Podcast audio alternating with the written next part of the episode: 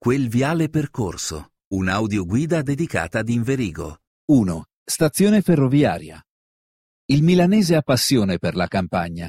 Così scrisse il romanziere Giovanni Verga riguardo la Brianza, che durante i suoi anni passati a Milano conobbe bene le abitudini dei meneghini.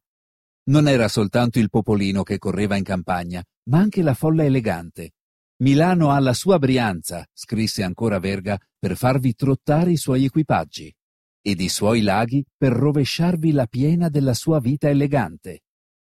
Questa gente ha fatto sorgere le numerose ville posate come un gingillo su un cuscino di verdura. La Brianza, all'epoca delle carrozze, fu effettivamente la terra preferita dai nobili e dai borghesi milanesi per le sue verdi colline e i suoi laghi azzurri. Si veniva a villeggiare dal giorno di San Giorgio, 24 aprile, allo spuntare dei primi germogli, fino all'autunno inoltrato. Così come è scritto nel Inverigo, l'antico colle, un viaggio in cartolina, si stava in Brianza il tempo necessario per mettere sul volto un po' di bella cera de Brianza. Come sappiamo però, la Brianza non deve la sua fortuna al turismo, ma allo sviluppo delle piccole manifatture.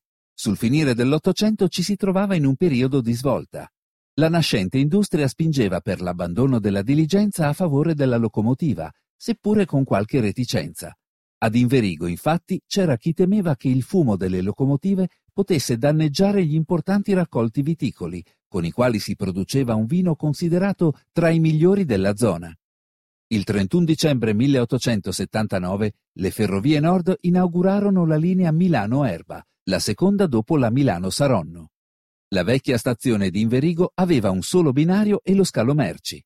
I treni divennero parte del paesaggio urbano e gradualmente furono usati sempre più quale mezzo indispensabile per gli spostamenti della popolazione. Leggiamo una frase sull'evento epocale dell'apertura della linea ferroviaria che sembra davvero provenire da un altro mondo. Vedesse costaggiù il serpeggiare delle dignitose, puntuali e incommiabilissime ferrovie nord, inaugurate nel 1879 con la linea Milano-Inverigo, bandiere e discorsi dei sindaci sulla celebre rotonda del Cagnola, scritto da Luigi Santucci. Di seguito un'altra testimonianza tratta dal racconto di Vittorio Galbiati, presente in Inverigo l'antico colle, un viaggio in cartolina. Io lavoravo dal porro, loro avevano il cavallo, si andava a prendere il conte Perego per portarlo in stazione a Inverigo. All'altezza di dove abitava il Meda, il treno fischiava due volte. Se la carrozza del conte non c'era, l'aspettava. Eravamo nel 1940-41.